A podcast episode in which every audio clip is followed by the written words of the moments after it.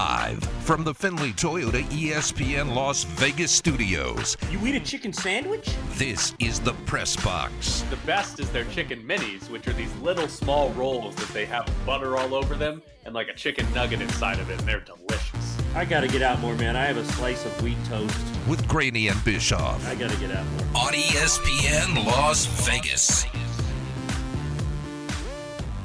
You got the uh, chicken nuggets this morning? I did. You did. Chicken minis.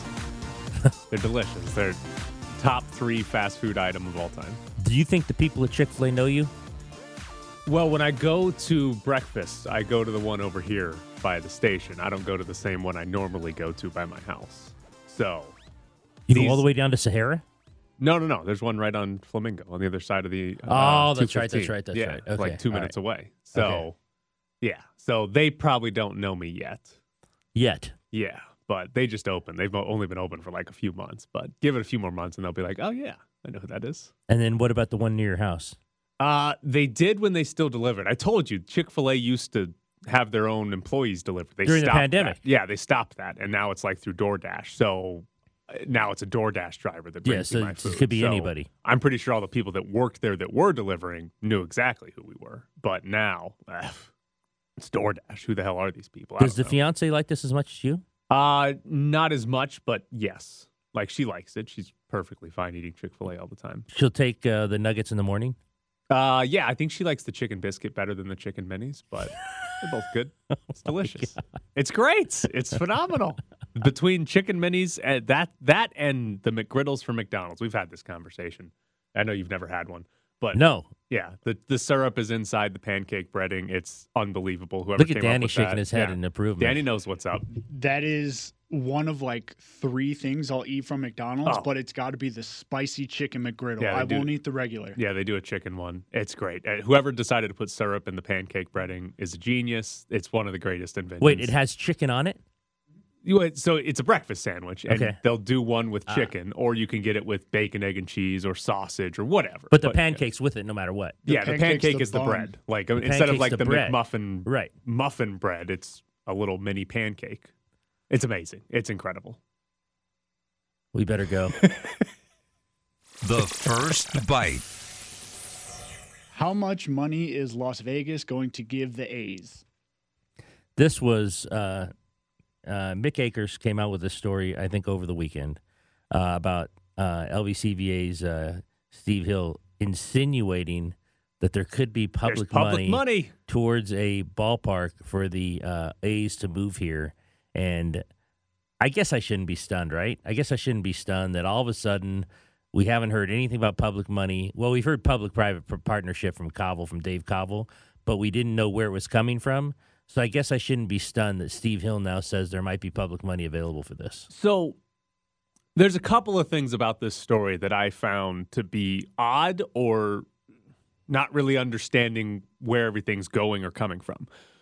When Steve Hill, his quote was, I don't think it's really the right use of room tax, suggesting that we're not going to add more room tax like they did for the Raiders to give to the A's. But I do think there's some methods to make a contribution that probably could and do make sense. Steve Hill is with the LVCVA now, right? He was one of the He's in guys. charge. Yeah, he was one of the guys that helped get the Raiders public funding. He was Yes. at he was like one of the lead guys in all those meetings to say, "Hey, this would be a great idea to give the Raiders 750 million dollars." He parlayed that into a job with the LVCVA where he is the guy at the LVCVA the part of the part of me that's sort of confused here is one, the LVCVA gives money to sporting stuff all, All the, time, time, right? all the they time. gave the the aviators eighty thousand dollars a year for ten years. They give the Mountain West tournament money. They give they're giving F one like nineteen million or something like that. They give the rodeo a bunch. Like they give money, but I believe the LVCVA's budget is roughly two hundred million dollars a year.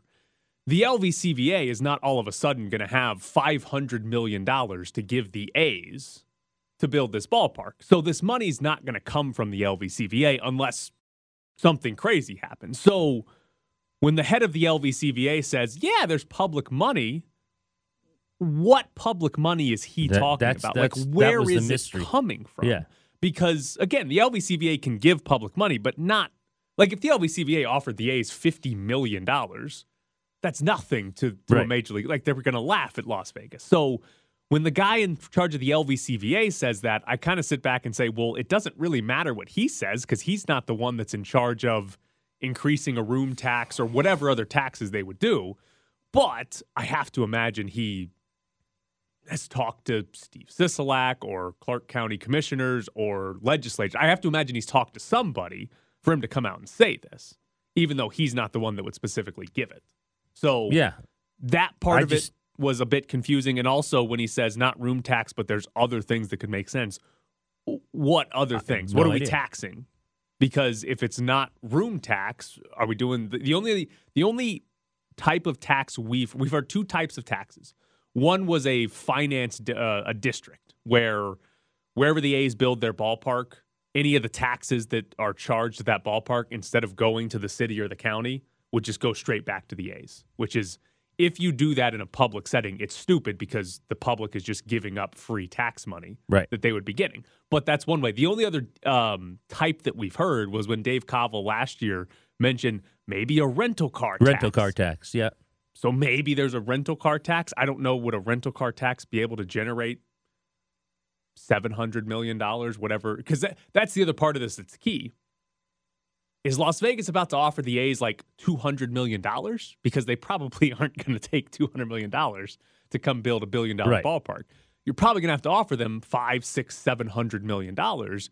And if you do a rental car or whatever, I is there five or seven hundred million dollars in that? I I don't know, but that's another key detail in this is how much money are we willing to give them, if any at all, at this point. Yeah, and I, I don't know. I I'm with you. I, when he said all this, I tried to. There's just so many things, like you said, this could be. Um, I think you and I have been on the same side of no public money for this ballpark, uh, and I'd love to know how much he's talking about because you, you're right. I mean, they're trying to get. What are they trying to get up in Oakland? Eight hundred million. It's nine eighty four or something like that. So they're going to come here for a couple hundred. no, There's no chance. There's no chance they're going to do that. So I'd love to know what Steve Hill was talking about in terms of trying to get public money, or he thinks that there's ways to do this to build this ballpark for the A's. I, until I know more, I'll stand on the side of I don't think public money should go towards this. I don't either. until Yeah. I until it becomes more clear until the it, it, it's clarified, and you say, okay, well. I still don't think I'll, I'll say it makes sense to give them public money, but I'd like to know what he's talking about. Right. I, and until there's more detail, like this certainly raised my eyebrows when I read Steve Hill saying, well, we could figure out other ways to give them public money. Because again, Steve Hill was leading the charge and saying, here's why we should give the Raiders $750 million. So he's out, he's somebody that's done this before, and he's in a position of power, though not the position of power that would decide if the A's get public money. But still, it's somebody that you at least pay attention to what they're saying. So that raised my eyebrows, even if it's still not many details. And ultimately, we're not getting the A's unless we give them public money. The other part of Mick's story on this that I found fascinating was that Dave Kaval did not comment. Dave Kaval is the president of the A's. Dave Kaval has come to Las Vegas like 37 times in the last year and a half. And every single time he comes here, He talks. he talks. He came on the show. He reached out to you and was like, hey, we want to come on the radio there. He wants to talk because the entire purpose of Dave Kaval coming to Las Vegas is to use us as leverage to get money Sure. out of Oakland. So every time he comes, he talks. He wants people to know he's in Las Vegas. He wants people to know I'm looking at stadium sites, whatever it is he's doing, because it's leverage. For him to come to Vegas, for Steve Hill to give this quote, and then Dave Kaval not comment was very weird. And according to the story, sources told Mick that Kaval didn't want to talk to the media because he doesn't want to negotiate publicly. First off, he's been negotiating publicly. That's all he's ever done. The entire time. That's all he's time. ever done is that. And second off, negotiate what? Right.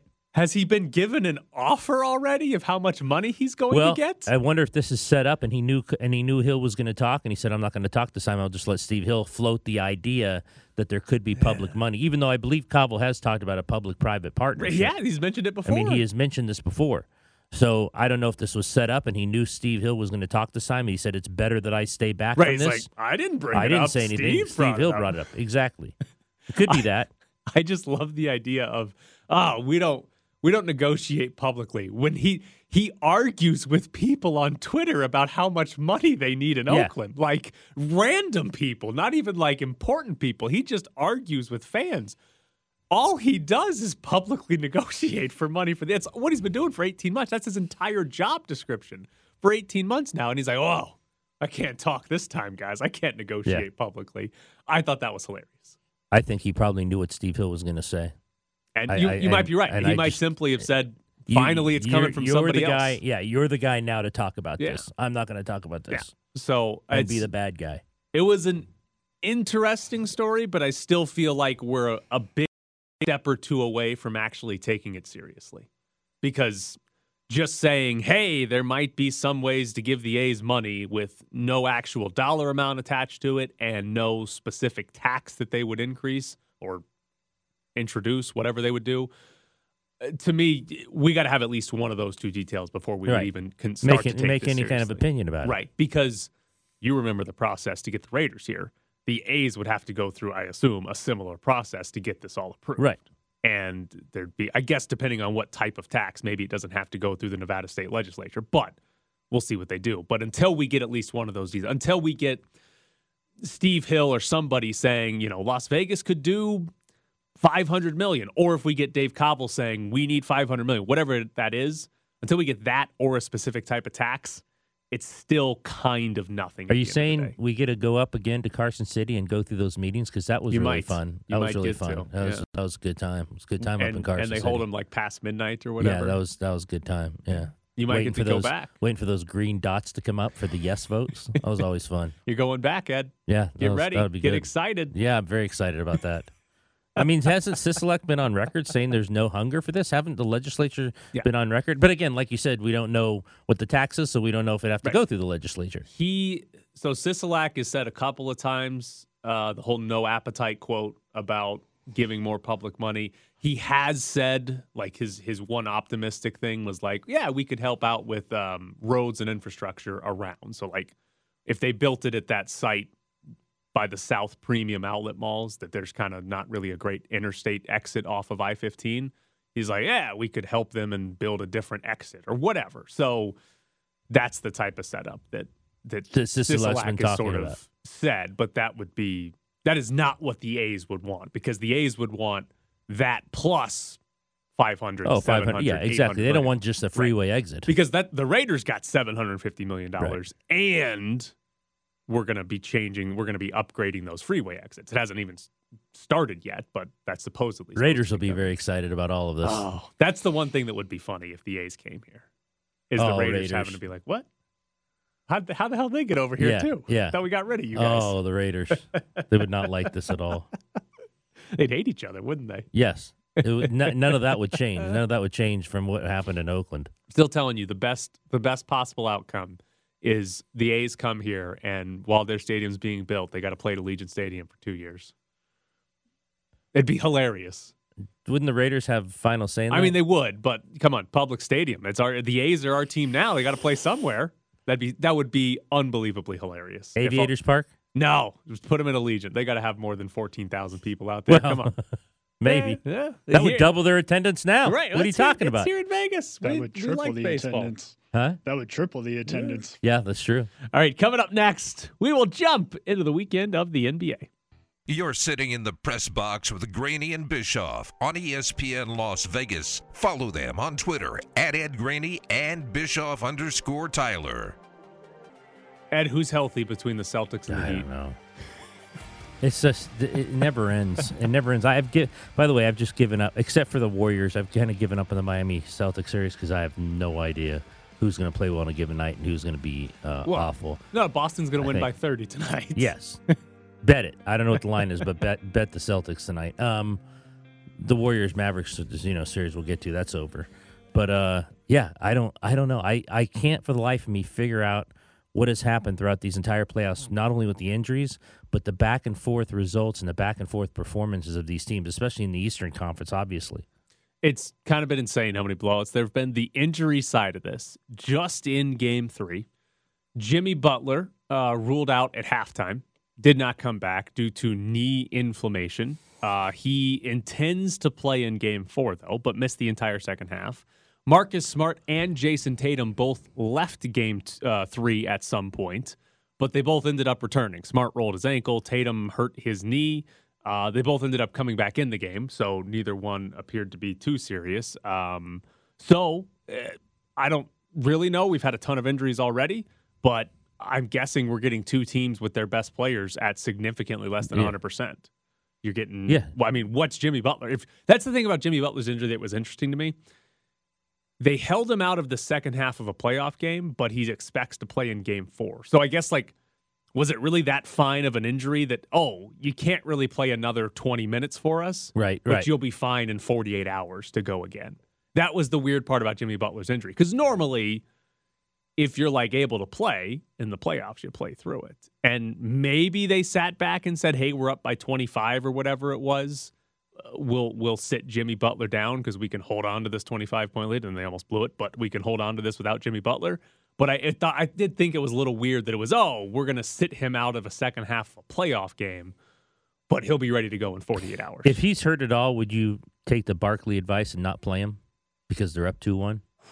As in not play him for game four and bl- just if, if he's hurt at all. If if the doctors say one more game would make him, you know, back to normal or close to normal, but if he plays, he's not going to be 100. percent And they're up two one. They already stole home court back. Well- Barkley said last night, "Don't play him." well, that's the interesting thing is again, we don't know the details on the injury. Is- we have no he- idea how serious it is. Is he just going to be better in 48 hours?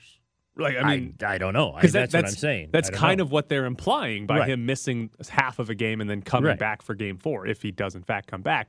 But in that scenario too, if you sat him for game four because oh he'll be even more ready to go in game five, is he hundred percent for game five? I would guess not.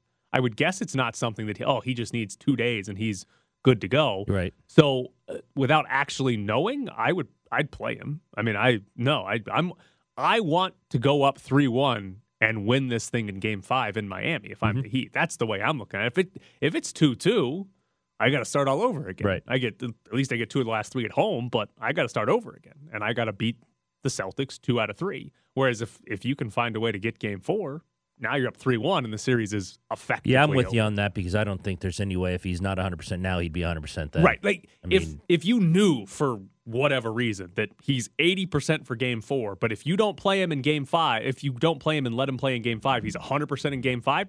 Sure, absolutely, but that seems illogical. That Right. doesn't seem like a realistic possibility. Maybe it's 80% for game 4 and if he doesn't play, he's 85% for, for game, game 4 five. 5, which whatever. But Right. no, I probably wouldn't do that. Here's what I'm curious.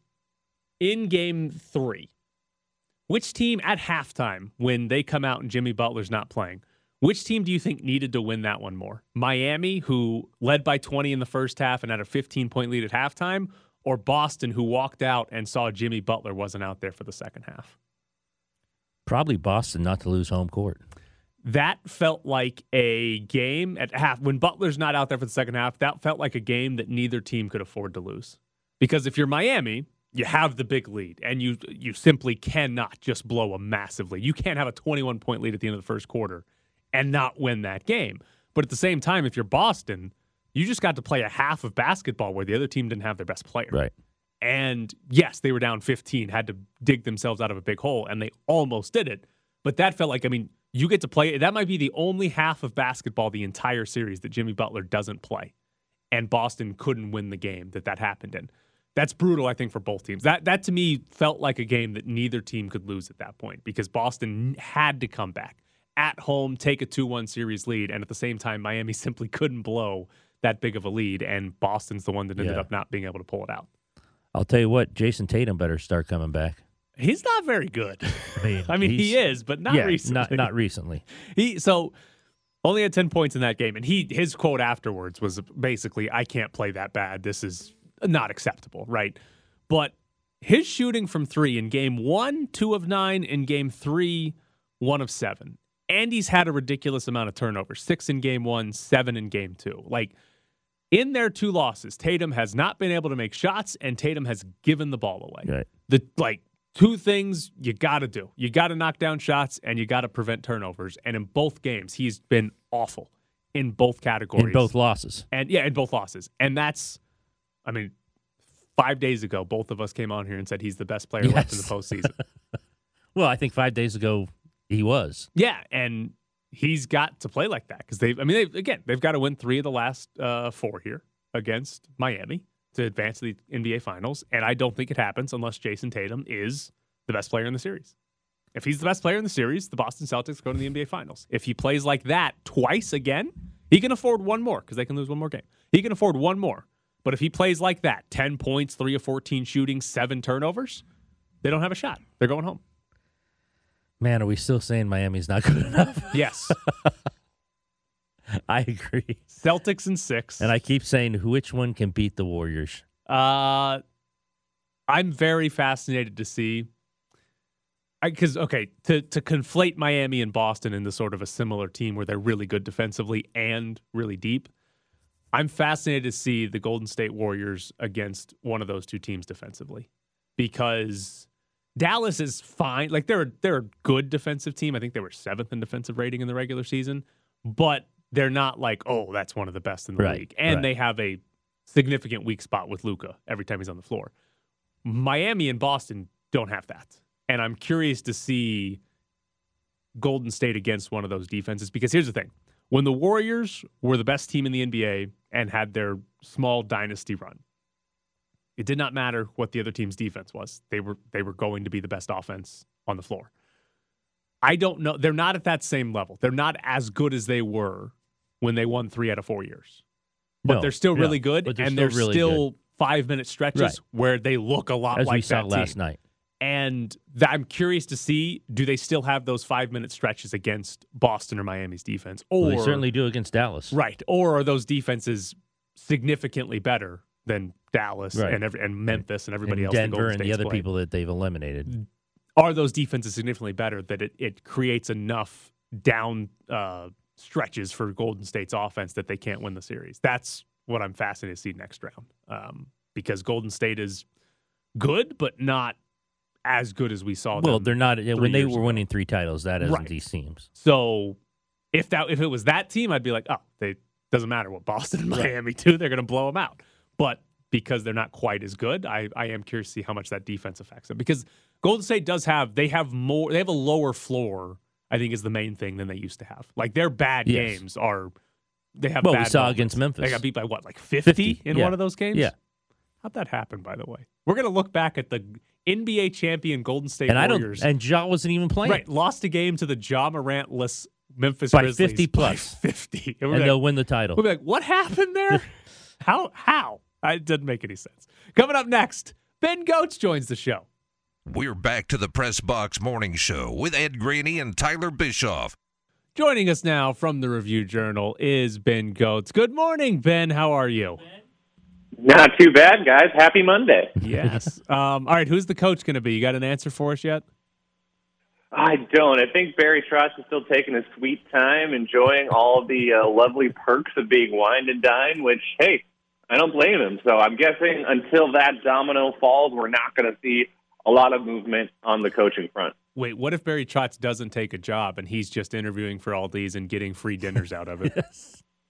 I would respect it. I respect the hustle. I would respect. There's been rumors, like I said before, too, that he might want to take a front office job as well. So I would love it if he makes Oh. the tour, goes to Philly, gets the cheesesteaks, gets whatever they have in Winnipeg, comes here and is like, you know what, guys, I actually want to kick it upstairs. Seems like a better gig. Well, You know, good best of luck to all of you. yeah. If that's the case here, you might as well not come to Las Vegas for the interview, except for unless he's getting the cheesesteak, because we know uh, upstairs like their positions. Benjamin, they like being in charge. Hey, who can blame them? It's true. Uh, all right, I want to ask you. we- We're going to get into some of these other series now. You're you are our hockey expert. Um, I know there's a lot of talent. This might sound like a crazy question. They're up 3-0 on the on the uh, on the Panthers, but give us some other reasons why Tampa Bay is able to do this. Why are they continuing uh, continue to able to do this in these playoffs? And I know they have talent. I get that. That's the easy answer. But is there something about Tampa Bay that just everyone else doesn't have? Is it confidence because they've won two straight? Like what about them makes them special? Yeah, I think what's so impressive about Tampa is just this unbelievable um, commitment this team has to playing team defense, doing all of you know the coach's cliches like little things that help make a team successful, But they're doing this after winning nine straight playoff series, are one win away from winning their 10th. I think everyone would be like, look, Steven Stamkos, you've had an unbelievable amount of injuries in your career. You've won two straight Stanley Cups as a captain. Everyone would like be fine if the Tampa Bay Lightning were, you know, just had like a titch less kind of seriousness about these playoffs or thought they were playing with house money or whatever. Instead, in game two, you've got multiple shots of Stamkos limping to the bench because he's blocked shots. And then the same thing happens with Brandon Hagel throughout these series. Erik Cernak, one of their defensemen, is like hobbling back to the bench. Obviously, we've got Brayden Point, their number one center, has been out this entire series, and they're still putting up goals, going up three nothing on the Panthers. That's what's just impressive to me of like the willingness and commitment that the Lightning have. Uh, even though they've won basically everything, I think everyone would be forgive them if they were kind of coasting on their success at this point, but they're not. They are still absolutely dialed in. I think defensively they've been awesome this series. They're not giving up anything on the rush. They finally allowed a power play goal yesterday to Florida, but for the most part, their penalty kill has been outstanding this series, and that's made life really easy on Andrei Vasilevskiy in net, who does not need a lot of help in general, but he had a, you know, for him, a not very good series against Toronto. He's been unbelievable against Florida. So you put up the defensive commitment this team somehow uh, still has this far into their run. Awesome goaltending, great coaching from Jon Cooper behind the bench, and it's really impressive to me how this team keeps kind of willing its to victory when everyone would be giving them a pass if they were kind of handing the torch off to a younger Florida team at this point in their kind of life cycle as a team. If you're the coach of a team late in the season and you are in first place, you're going to win the President's Trophy. Do you tank out the last five or six games to make sure you don't win the President's Trophy? It's a good question. I do know because I actually posed this question a couple years ago when the Knights were battling for the President's Trophy. Your odds are still technically like the best to win the Stanley Cup if you win the President's Trophy, but by best I mean it's like sixteen percent or something. Uh, obviously, any like individual team's odds of winning the Stanley Cup are just not that high because the gaps between teams are just not that big. So in these seven game series that can be swung by a play here or there, it's just hard for any one team to kind of make it all the way. And we've seen that obviously in previous years with Colorado last year. I Had a very good team, lost a kind of tightly contested playoff series to the Knights. Now I think it'd be pretty embarrassing for Florida to get swept off by its hmm.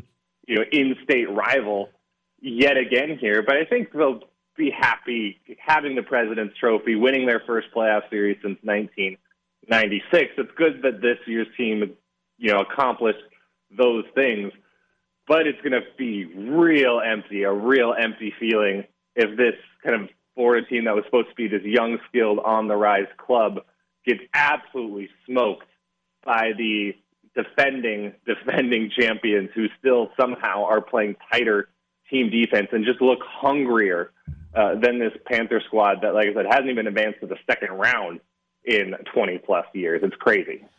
Is Jon Cooper just better than everyone else? He's unbelievable. Uh, I think the way that he coaxes obviously these kind of committed performances from his stars. It's great. Like I said, Steven Stamkos absolutely bought in. The way that he gets this team to play defense is unbelievable, and just the way that he motivates guys just seems incredibly impressive. Um, I know you know some of these shows aren't exactly indicative of what it's actually like to be around these guys day to day, but anyone who watches kind of the usual ESPN produced Stanley Cup playoff documentary Quest for the Stanley Cup if you watched a couple Jon Cooper locker room speeches, I don't know how you're not ready to like run through a wall for this guy. And even he had a press conference before Game Seven against Toronto where he said something to the effect of, you know, he got asked, uh, "Hey, Jon, does it make it easier on your team knowing that you're coming to this Game Seven with back-to-back Stanley Cup wins? Is there more pressure on Toronto because they haven't been out of the first round in forever?" And Cooper was like, "That's BS. The door to success is right there why wouldn't we just run right through it? And I was like, yes, Jon Cooper, I'm ready to lace them up. Let's go. I'm ready to run some guys through the boards. That's just kind of the guy that he seems to be when it comes to, especially this time of year. And I think during the regular season, he does a good job where he's not all pedal to the metal. He's not, uh, as Tyler pointed out, necessarily gunning for that President's Trophy. He knows to kind of let this veteran team have some slack a little bit and then dial it back up uh, in the playoffs. But I don't think he gets enough credit for how good of a coach he is. Obviously, he was not a Jack Adams finalist, and I think just based on the fact that it's not like the Lightning had an outstanding year uh, by their standards, I get why he wasn't. But I do think it's a shame that he doesn't have at least one of those awards in his home already because he keeps showing how great of a coach he is. Would you rather play for Jon Cooper or Gerard Gallant, who's yelling "bleep you" at the other team's players? So I would say I'm gonna probably I think I respond to Cooper more, but I know our colleague David Shade would love, love, love to play for Gerard Gallant. We've talked about this a lot where Dave would just absolutely get fired up to play for that guy. And I get it. How could you not? It's just absolutely fantastic as he's chirping at Tony DeAngelo when the two of them are kind of heading off the ice after the New York Rangers win in game three yesterday. And the best part is that Gerard Gallant, and I love this about it, is that he didn't like ignore it or pretend it didn't happen in his post game press conference. He kept going. He was like, hey, if they want to keep doing some of that BS, we've got a guy on our bench that can take care of it, basically being like, hey, I've got a Ryan Reaves, so you better shut up over there. Uh, it's just incredible. I love the honesty. I love the emotion that he brings to the ice. I totally get why uh, guys in New York, I think, clearly enjoy playing for him. Obviously, a lot of the Knights players loved playing for him. And so it's cool to see that translating to success with another team. Can they come back and win?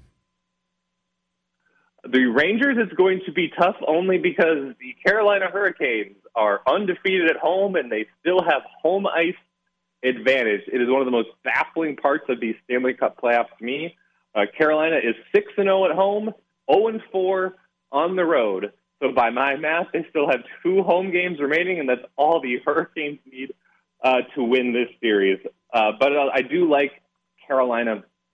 Still, I think they are the better five on five team. I like their uh, defense and their blue line a lot better. The Rangers have so much, you know, high skilled talent, but they still worry me as a team that's too reliant on their special teams. Their goaltending, uh, which was not very good in the first round against the Pittsburgh Penguins, has picked up. Igor Shesterkin looks more like his regular season self. But I think ultimately Carolina is going to be a little bit too deep for the New York Rangers to handle.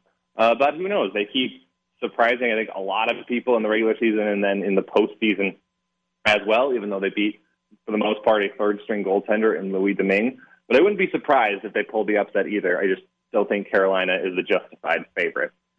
They're up 2 1 in this series now. Do you actually believe in the Oilers?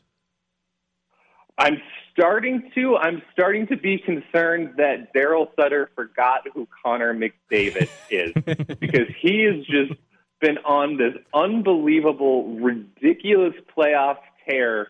And from what I like watched yesterday, it felt like the Flames weren't paying enough attention to him, which seems odd, especially considering he's on a super line uh, with Leon Draisaitl and Evander Kane. Now McDavid's just like gone nuclear in these playoffs. It's unbelievable. He's leading everyone in points. He's got 23 in 10 games. That is literally like Wayne Gretzky type numbers. Only Wayne Gretzky has had that kind of point per game output in the playoffs, by the way, in an era where it was much easier to score. Leon Draisaitl's number two. Evander Kane's leading the entire postseason with 10 goals. So what do the Flames do against that line last night?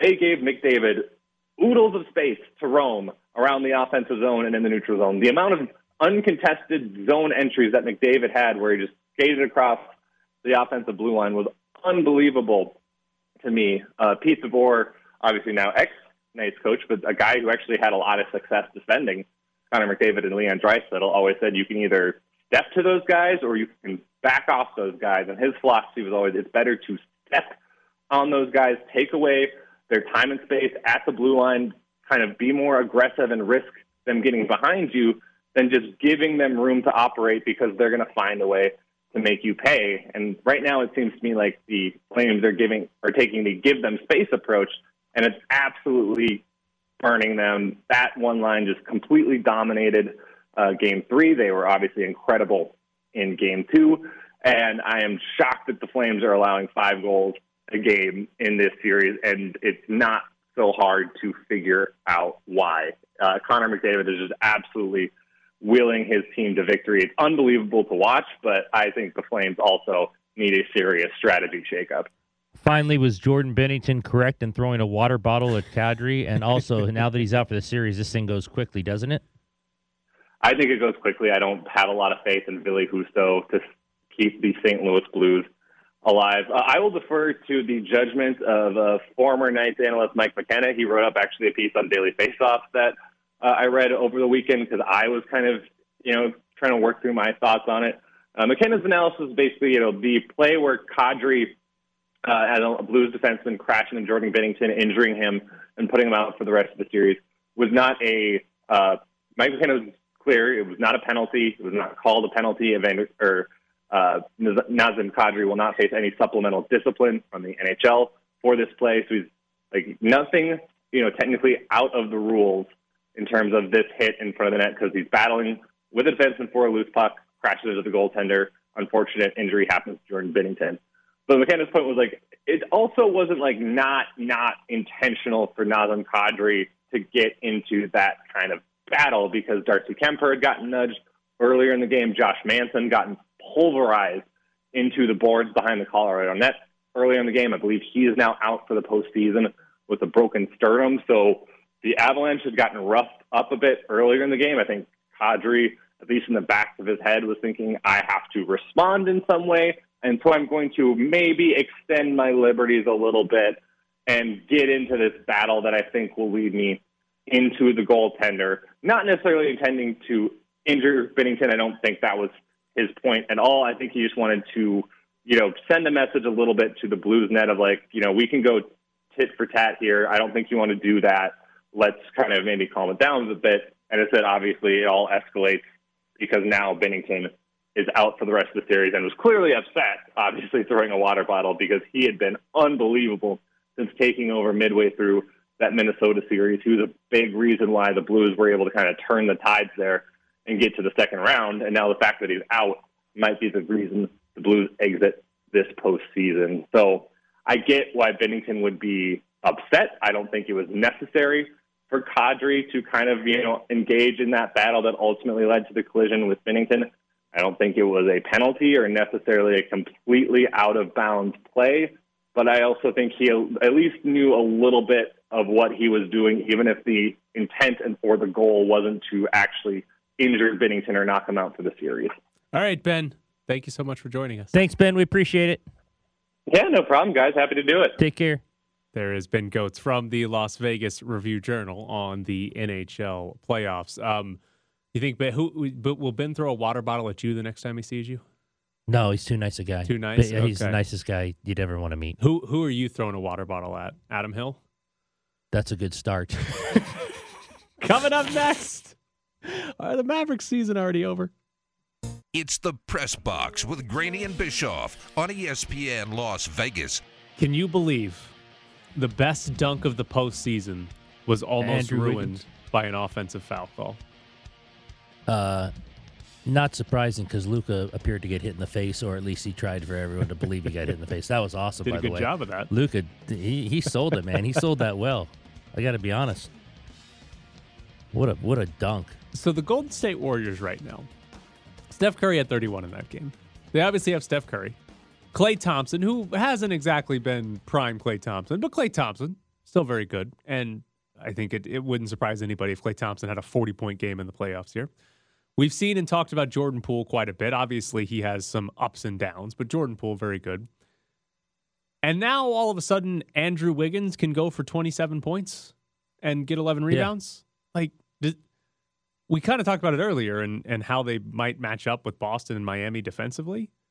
Does this team just simply have too much firepower? mean, Poole, Wiggins, now Wiggins. Yeah, I mean, it, what's Wiggins? The fourth best player on that team? fifth probably. Yeah.